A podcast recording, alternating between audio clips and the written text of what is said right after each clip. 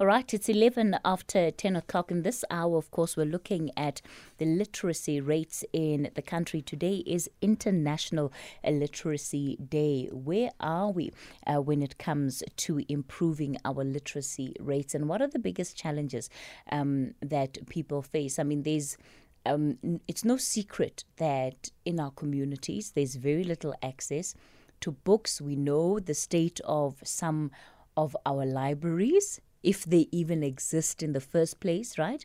You walk into a library, there are barely any books that you can find there or books of interest to young people. And if you don't start that culture from a young age, it becomes so much difficult to try and inculcate it later on in life. Let me welcome Zaheera Soomar, who is Anglo-American's global lead on education and community skills. Zaheera, good morning to you. Thanks for your time today. Hi, thank you for having me on the show. And let me also welcome Nangamso Mtsatse, who is the Chief Executive Officer of Funda Wande. Nangamso, good morning to you.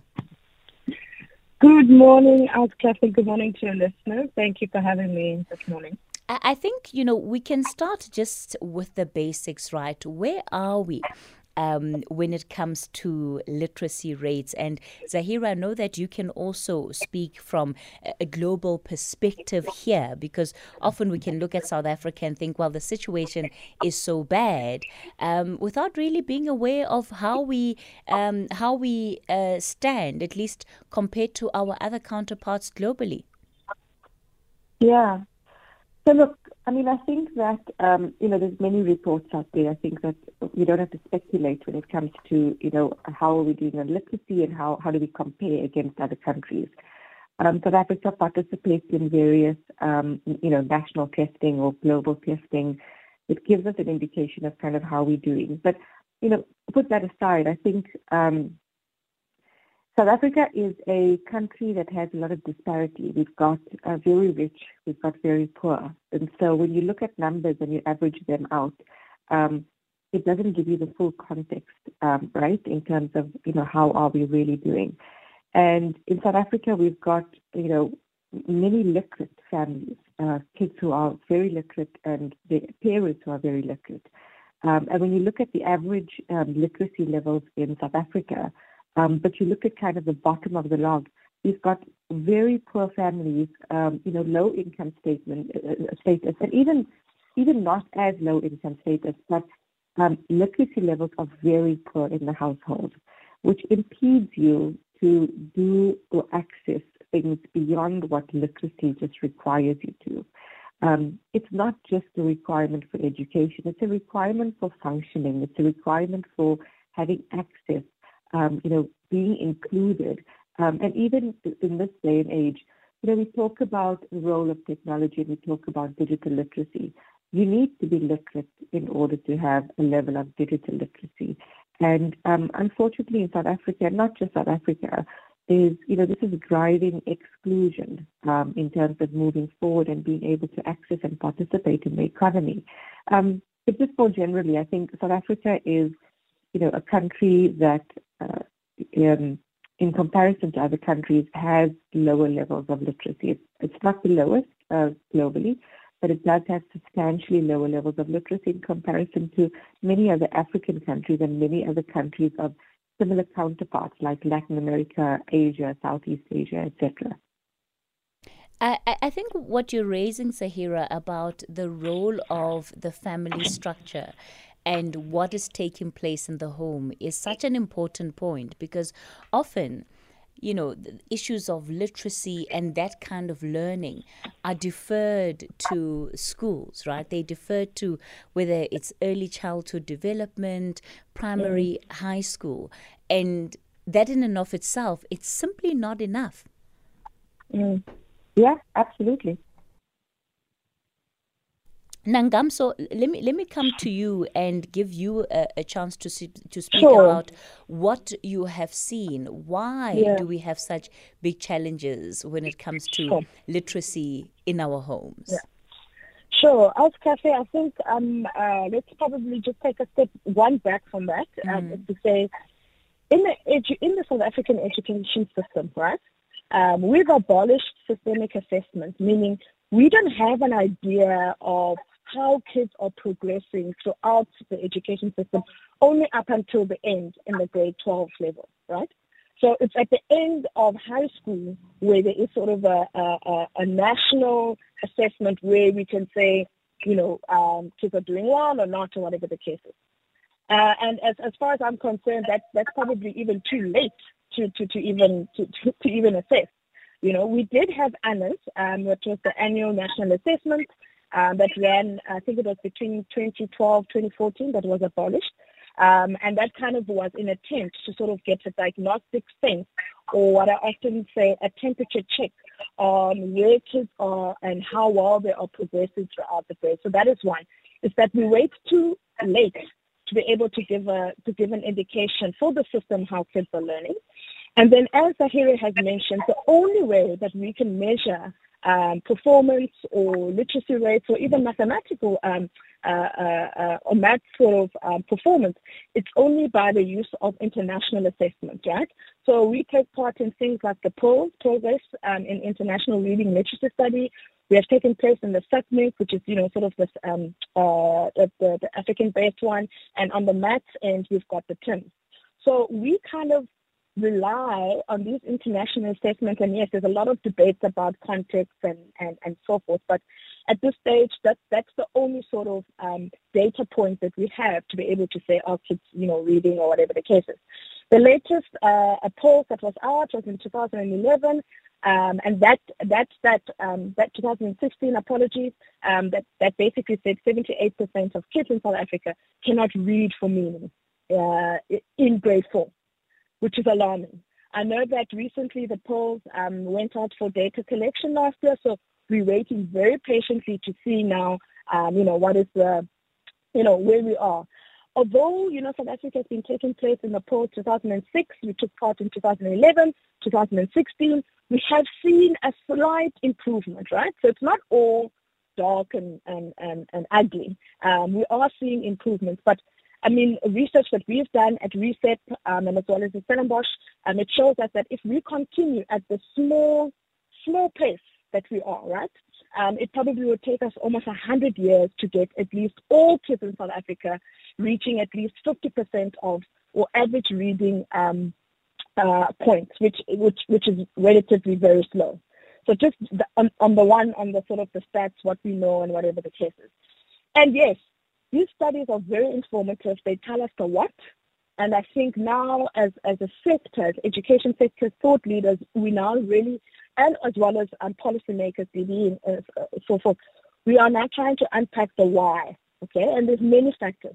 From SESs and socioeconomic status, we know it's a massive issue in our societies. You know, the Matthew effect, like Zaheera mentioned, the richer get richer, the poor get poorer. You know, if you place your child in a school where it's well resourced, there's a high chance that they will be able to, you know, sort of like achieve the academic requirements that will enable them to function as an active participant in our society. There's things like, you know, our historical context is that we've invested historically a lot more in understanding how kids learn English, all these pedagogical and approaches. And it's only recently in the last 10 years, and thanks to PIRLS, that we've been starting to dive deeper in how teachers teach African languages, the resources that is available, what are the most effective ways. You know, it's not a simple of you take Western approaches like English and you apply it to an African context. So, there's many factors that are contributing to this. I mean, also teacher training. We know that, prior to apartheid, that teacher training was also desegregated by race, right? And depending on what race you were, also determine the type of training that you received. So there's many things that could be a cause, but I don't want to boggle down on the reasons. I think now is about high time as a country that we really focus on leaning in not trying to improve things later on in the education system. Foundation phase, at least I have swallowed the pill in saying if we want to make the situation right, we need to take a long-term approach. We need to start in foundation phase, and we need to prioritize the learning of African languages. You know, Nangamso, just on the issue of mother tongues, right? There was research that was done by the University of Pretoria, and it's part of a progress in international reading literacy study, right? Yeah. The PIRLS report. And there's one thing I want to pull out of it, just to build on what you're raising. And they tested grade 4 learners and their reading ability in their language of learning since grade 1.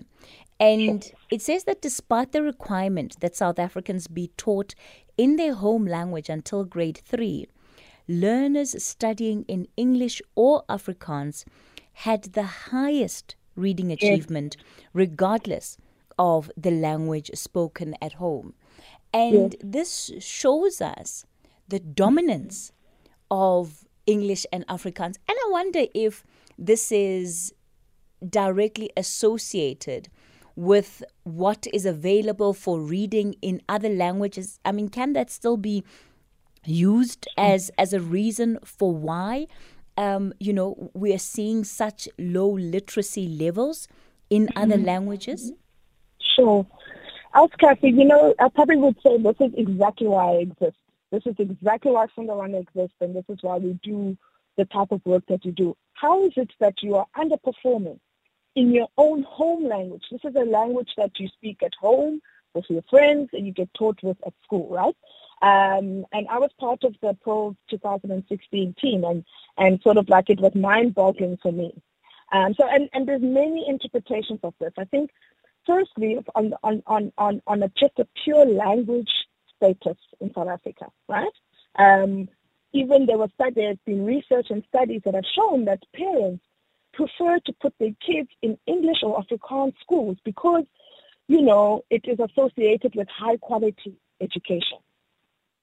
What a pity that, we're still here as a country. And then the second thing is that as it is associated with good quality of education, there's this idea of language of the economy is English, right? So I think parents, And I think we can boldly agree to say, English is a global language. If you want to be, active in the economy, etc., you probably need to be proficient in English. And this sort of policy of ours, it's called the LEAP policy, the Language and Education Policy, where it says kids should be taught or should be offered the opportunity to be taught in their home language from grade 1 or grade R. Right up until grade 3, also as a means to sort of bridge or to address language inequalities that the apartheid regime sort of imposed on Africans. So, and I think some of unpacking in these reasons is one, resources. Okay, so if you look at the number of books that they are available in English versus African languages, we're talking about at least like a third. Although there has been a lot of initiatives, right? There's a lot of organizations, Malibali, sort of plaintiff organizations are actively trying to working into addressing this, like resource. You mentioned access earlier on. And then the second thing as well, and I have to go back to this, is that typically schools that have African language home language as a language of learning and teaching are typically your quanta 1 to 3 schools. So these are your North Sea schools. Yet again, then it goes to about your socioeconomic status. And on top of that, we know our research tells us that almost about 70% of kids in the country are in these quanta 1 to 3 schools, or alternatively are learning how to read in African languages. So there's multiple, like I said earlier on, I mean, there's multiple causes, but I would say that the language, you can associate language performance to your social economic status, one. It's often also associated with quality of education, and then in our context, sort of no fee versus fee schools. And yet again, the Massey effect gets bigger and bigger. All right. Thanks for that, Nangamso. Zaheera, let me bring you in here. And one of the challenges that has been found is, and especially as we talk about the issue of languages, home language versus the language that you're taught in at school, is that when we try to understand this issue of reading for meaning, is that it's very difficult for many learners to transition from what is described as learning to read, as in being able just to physically read out the words, versus reading to learn, which really requires you to then be able to unpack and fully understand what it is that you are reading. Yeah. Look, we talk about rote learning versus reading for comprehension, right? Which is a massive issue.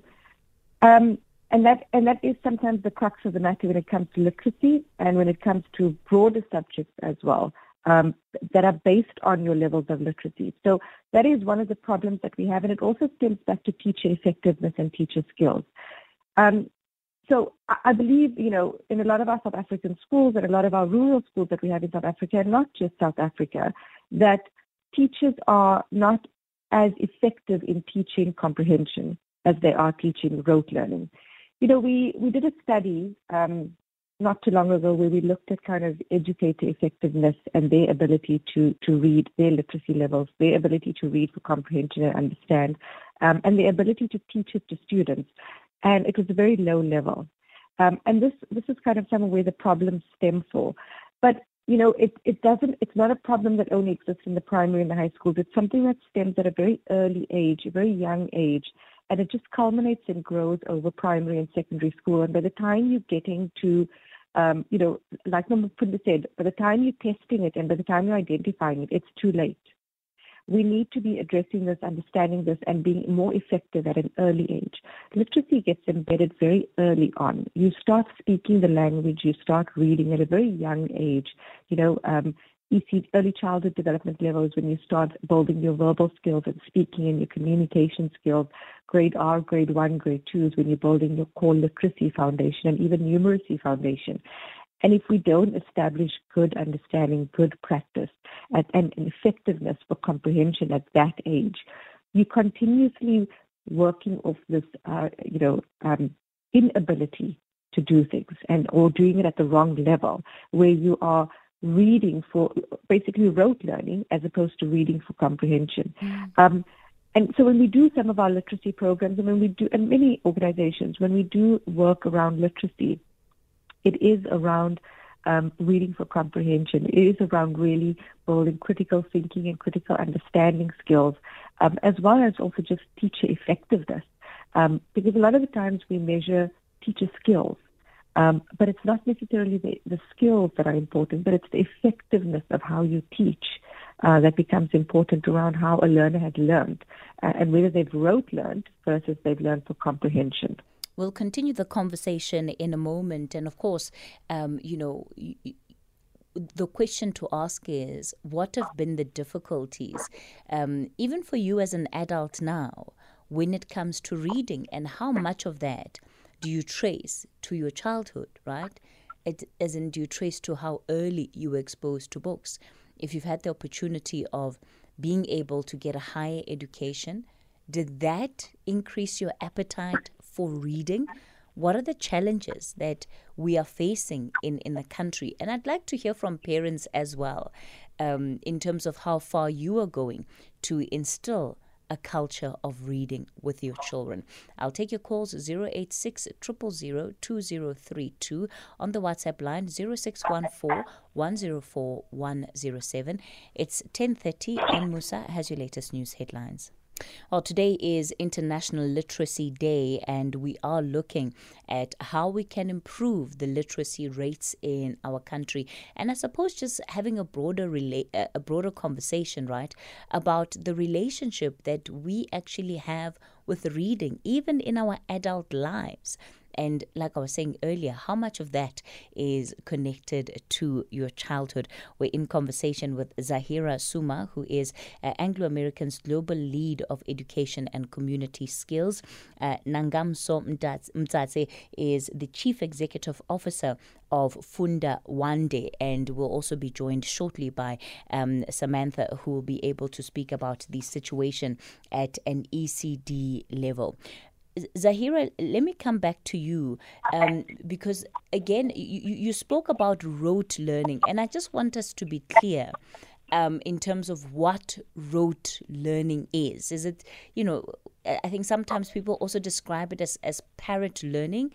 So typically we can use your examples of, you know, trying to learn the vowels, I, A, E, O, U, you know, and kind of never really transitioning and moving beyond that kind of parrot learning. Yes. I mean, rote learning is essentially you reading the words on a page. You know, if the sentence says, the top is white, you're reading the words on the page. I'm looking at it and I could say the top is white.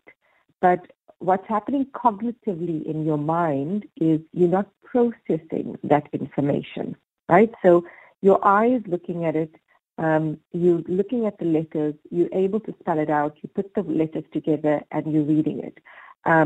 But if you ask the child, you know, if the child read a few sentences and they were able to read it, and you then had a conversation about that paragraph with the child, and you said, and you asked them, you know, a question in a different way, where they were required to process that information and then answer, that's the comprehension part.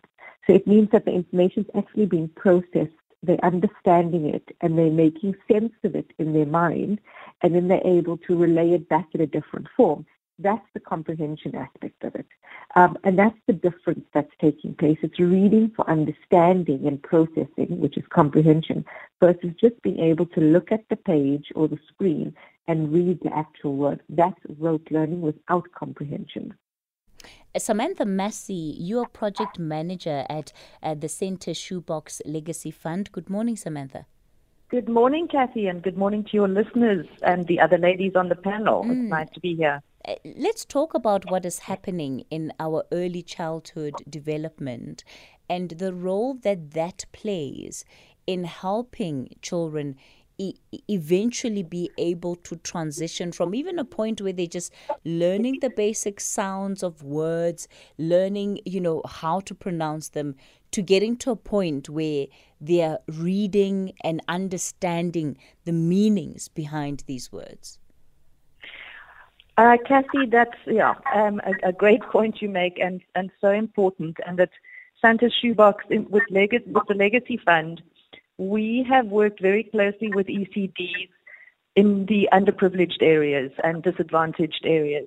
And what we found is that many, many of these education centers in deep rural areas are merely caregiving facilities. They are there to look after children instead of leaving them at home. The standard of early childhood development that is not good at all in these centers.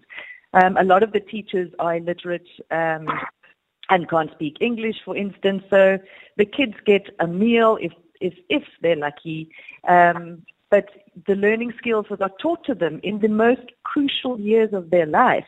I mean, everybody knows that the first 5 years of a child's life are the most important years for cognitive skills development.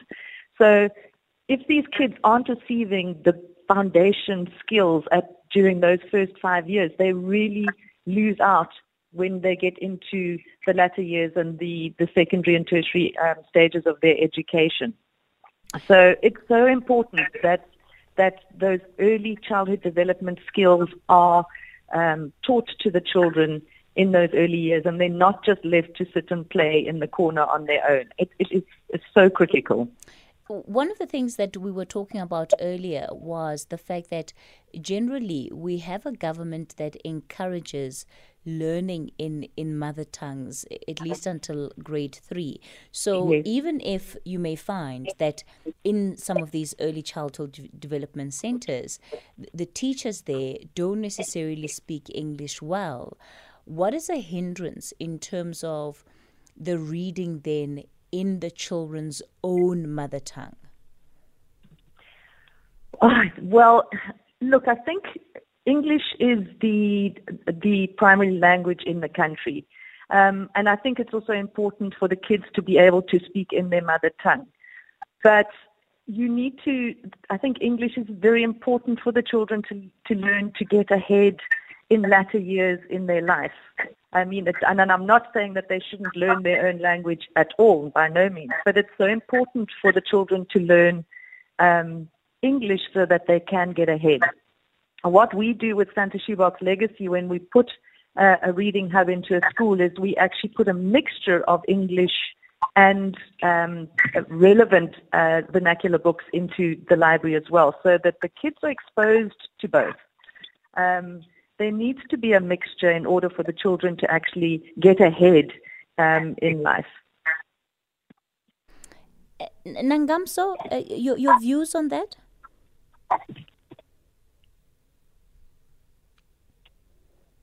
Hello, Nangamso. Hello, can you guys hear me? Yes, I can hear you now. Sure. Sorry about that. I think, one. DBE now has taken on the ECD sector, and it has sort of shifted, the migration has shifted from social development services into Department of Education. For me, and I'm hoping that this process now, having sort of early ECD under education will sort of put pressure to have actual curriculum in place and programs and so forth. I mean, up until date, the ECD center or sector at large has been maintained and uplifted by civil societies, right? So that's the one. The second part is that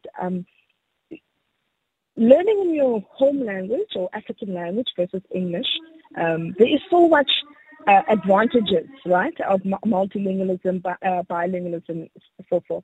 And I think this concept where it's the one over the other, it's at least in my view, doesn't kind of work. I think we know the research that we do is that you need to be able to get your foundations right first in your home language, okay, and then it is much more easier to transition into any language, whether it's English, Afrikaans, or another African languages. So, this sort of concept of languages acting as additive to each other. We're not subtracting one or the other. Now, the issue then, like Samantha has mentioned in ECD, very often these are community members that in most cases don't receive, quality training on how how to sort of run these programs from young age, ECD upwards, right? And many cases when you haven't been trained as a human being, you often default to how you yourself, your experience of being taught or being in ECD center. So, and I'm really hoping that we will take very seriously one, the qualification and the training of ECD practitioners, and then obviously two, which is linked to that, the remuneration, because I think it's almost like they get almost, if I'm not mistaken, and Samantha can correct me here, between 4,000 to 6,000 a month. Yeah, sometimes even less, Nangamso. Sometimes even less. And once the ECD is qualified for funding from the DBE, often it's only a stipend that the teachers receive, and that is as little as 3,200 rand a month. Yes, yeah. And how do you live on that?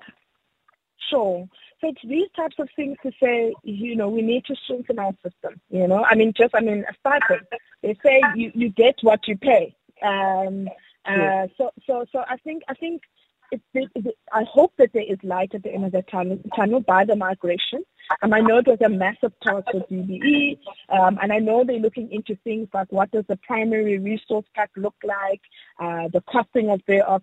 These ECD centers, DBE needs to do provisioning for them and so forth.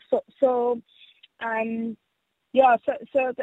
almost feels like to me that we're onto the right track. But yet again, it's like, how long is this going to take us? Are we going to be miling over this for another 20, 40 years. Yeah.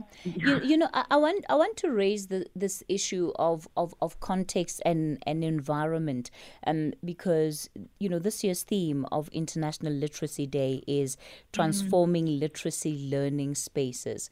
Yeah. And in a country like South Africa, I know that, both the Department of Education and the Department of Social Development have been having conversations around, within our context, how do we make the most of existing centers? So while we may sit and say, well, there's so much work that needs to be done, if we are judging these caregivers or teachers, as it were, on a particular standard, they simply don't have the qualifications, they don't meet the requirements. But the reality is that this is where we find ourselves. So how do we equip those teachers? Because these teachers are also mothers in the community, they're sisters. Mm-hmm. So in many ways are involved in the process of raising communities. And so to discard whatever it is that they may bring on the table, for me, I don't know if that's completely fair. But I suppose the question is, how do we try and empower them to ensure that based on whatever it is that they already have to offer from their own learnings, are able to then bring in a culture that better prepares many of these learners for what is really the schooling system, and not necessarily just for life more broadly. Zaheera? Yeah, sorry, can you repeat the question? I didn't get the question. So that's just the point that I'm making. How do we equip these teachers, the ECD teachers or caregivers, the ones that, we've just run through the stats where many of them are found to be not qualified, not having the right qualifications to actually be caregivers or even be considered teachers for learners at an ECD level? Yeah, look, I mean, both at an ECD level as well as the schooling level. I think qualifications play a role because I think it's how we assess the skill level, right? I don't think qualification is the be-all and end-all, and I don't think we should be judging effectiveness using a qualification. I think it's more about teaching teachers and teaching practitioners, or equipping them with the ability to be more effective versus just a qualification. We have not all of our teachers in our system are qualified, especially our ECD practitioners, but simply empowering them with a qualification isn't going to make them all of a sudden effective, right? If you look at research where it evaluates skilled, qualified teachers, the effectiveness can still be low. So, we do a lot of work. Let me talk a little bit about the Anglo program around ECD, because we spend a lot of time thinking about this on our ECD side. What do we do? How do we do it? What's really going to drive change? And there's a number of things that we do. We talked about some of the subsidies that ECDs get, and there's a bit of work that we do around making sure that ECDs can access the support that they need to meet, right? And there's certain requirements with that around having certain certified teachers or having met certain requirements at an ECD level. But beyond that, it's more about teaching practical effectiveness to ECD practitioners or teachers versus just equipping them with a certification, because that doesn't make them effective in and of itself. It just gives you the skill. And what you need to do is you need to take that skill level, the knowledge, a bit further and teach them how to be effective in applying it. So the application of being effective or transferring that knowledge or teaching a child at a young age, that's what's important. It's that application, practical knowledge that you have to do.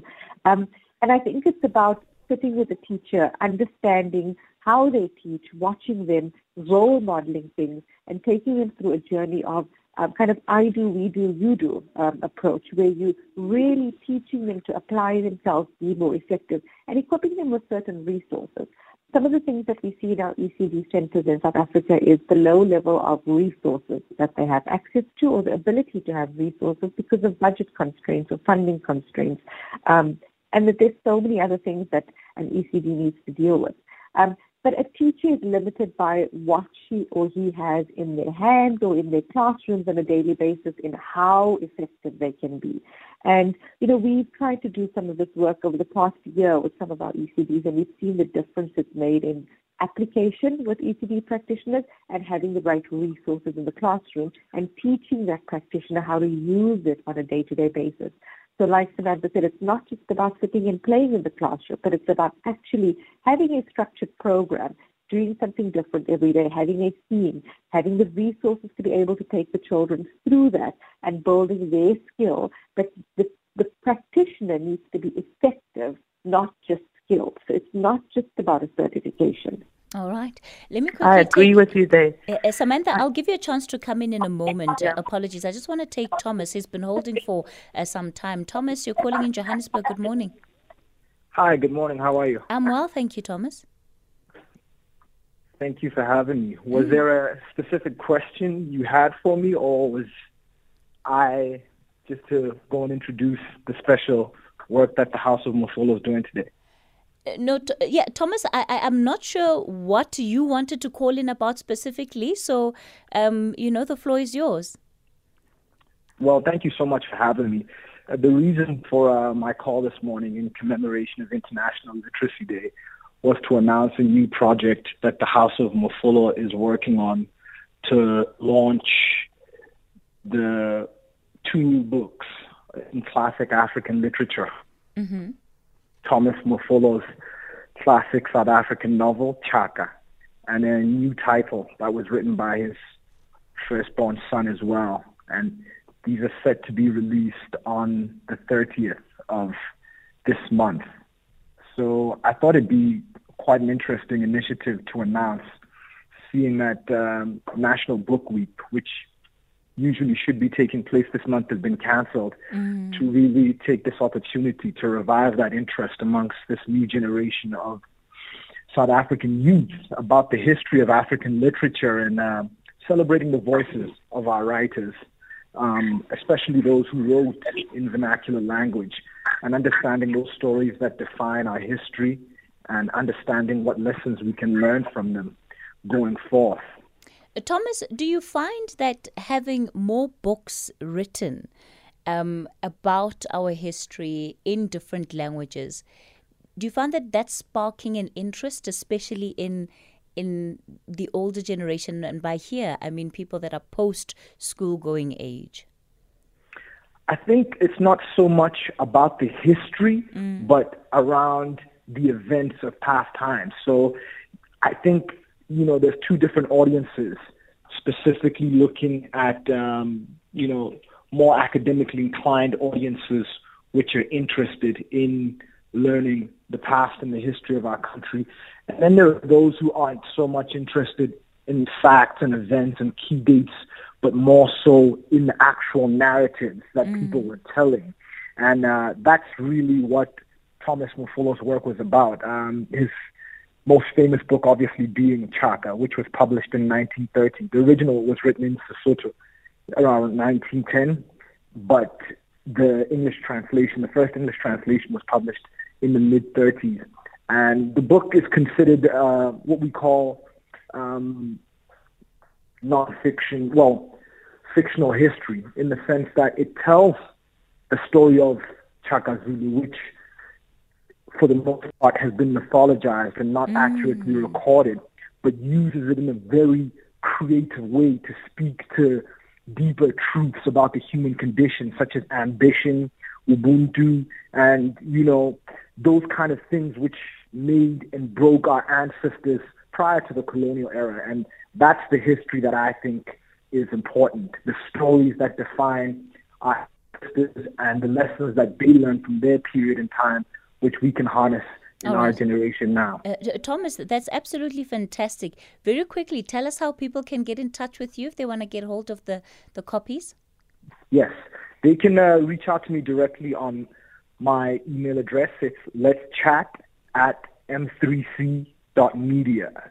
Or they can reach out to me on my website, m3c.media. So the book will be launching at Comic-Con this year, and it'll be on the blockchain available for African literature enthusiasts who want to own a rare piece of African literature in the metaverse and in hard copy. All right, Thomas, thanks for that call. Really great to hear the initiatives that he's getting up to. So that email address, let's chat at m3c.media. Samantha, let me come back to you. You wanted to raise something and I had to rudely interrupt you. Go for it. Yes, I agreed with Zaheera and all the points she was making, and I'd like to just tell you a story about a creche that we've been working with since 2020. In the Bekazulu district of KwaZulu-Natal. And when we started with them, it was literally a mud brick structure that was falling to pieces. And it had 3 teachers and 40 children. And we rebuilt the structure, brick and mortar. We put 2 toilets in, 2 classrooms, a kitchen, and a sick bay / office, a playground. We fenced it all in. We put a vegetable garden in. So we really transformed that education from a creche into an educare center. We also trained the teachers. And we've stayed in touch with them over the years. And since building the creche for them, they've been able to apply for DSD funding, which is now DBE funding. And we've also sent the teachers on training courses. So we visited the creche, we visited them twice this year, and just to see the upliftment for the children and the community over the 2 years since we've actually intervened and helped is just incredible to see. And the thing is, the investment in the teachers has a knock-on effect to the children, but not just the children of that year. These ladies have grown year in and year out, and the kids that come through on an annual basis grow with the ECD practitioners. So it's really been a very magical experience to see the upliftment, but not only for Soul City as an educare center, but for the children and for their families and even for the community, because through the vegetable garden, through the water upliftment, you know, it's just uplifted the whole community. So there's so much. If you uplift one area of an ECD, it has a ripple effect throughout the community, which is quite magical to see. And that's such an important point to make, Samantha, that, you know, we shouldn't be so quick to dismiss what can come out of environments that we look at and we think, oh, well, you know, things are falling apart here. How can we ever turn it around? You know, that yes. You can't discard people. You can't discard the contributions that they have made, that they can make, if you haven't actually taken the time to help, especially when it comes to imparting some of these critical skills that are important. So I really love the fact that you shared that story. I want to also take some of the voice notes that our listeners are sending through on this conversation. Good morning, Kathy. This is an interesting topic. I love reading and reading for my daughter. And just reading in different languages, like in isiXhosa, Sosoto, and English. And there's a library that I enjoy visiting, Harari Library here in Khayelitsha. It's just one of the best libraries. You get books from the whole continent, and I just like seeing, you know, children going there after school, doing their homework. But it's one of the best libraries here in Khayelitsha, and visiting the book lounge in town and the city library in town. Thank you. Hi, Kathy. Good morning. What an important issue in our daily lives. But I think it all starts at home, like you rightfully said, at a very early age. Us as parents should introduce our kids to reading at a very young age. Not only stop when reading a bad story, but really getting our kids from a young age interested in books. But I think what's also a challenge today is technology. Too much TV, too much spending time on our phone screens, which is not good for our eyes. So yeah, I think we as parents, you need to have a healthy balance from an early age, allow kids to have reading time and also having time to watch TV or doing some edutainment on their phones. Yeah, have a good show, bye. When the lady says get ahead, what does that mean? you know, because our language teaches the principle of Ubuntu. We are saying it doesn't matter anymore. What matters is that children must learn English so that they can get ahead. Get ahead of who, how, why, what is getting ahead? You know, I'm worried there. Samantha, do you want to quickly respond to that? Well, getting ahead, you know, if a child doesn't have the right input in its first 5 years, then it enters into primary school. The child will enter into primary school behind in terms of its cognitive skills, its literary skills, its numeracy skills. So that child, if it doesn't have the right interventions from 0 to 5, when he starts in a normal school curriculum, he will be behind or she will be behind. And it's very, very rarely that that child is able to catch up. They will always be sort of on the back foot and not being, you know, you need to enter your primary school years with the right foundations. And too often the kids are lacking this. All right, let me give our other guests, Nangamso and Zaheera, an opportunity to give their parting shot very briefly. Zaheera? Thank you, Kathy. Yeah, I think, look, literacy is an important aspect for us. I think it's one of these, global indicators, global measures, global topics that we all talk about. It's always going to be important for us. I think it changes over time in terms of the role it plays. But it's not just an important aspect in the education sector, it's an important aspect in kind of just access and participation and inclusion. And we need to get ahead of it. We need to close the gap. I know one of the listeners asked, what does it mean to get ahead? And Samantha asked, more and more, as we become more advanced, as technology takes over, the dependency on literacy becomes even more important because the exclusionary factor becomes highlighted even more. And it's not just about having meaningful conversations then, it's about being able to be literate and being able to participate in a world where, for example, being technology-driven or digital or remote. All right. And now more than ever, it's important that we close that gap because it's not, it's gonna create further disparity. All right. And I think we have to also look at more innovative solutions to literacy. I think we have to look at traditional solutions, but I think we have to look at more innovative solutions of how we drive literacy, as well as, one of the listeners talked about it starts at home. It is. It starts at home. It's with the parents. It's with the teachers. But it's also with the individual. And how do we equip that individual? How do we resource that individual to drive self-learning, to drive self-upskilling? I think we need to attack it from all sides, and I think we need to make it accessible and able and capable for everyone to be able to address this. And all right, Zaheera, I'm going to have to pause you there. Unfortunately, we're completely out of time for this conversation. Let me thank all our guests who've contributed within the last hour. It's just after 11 o'clock, time for your latest news.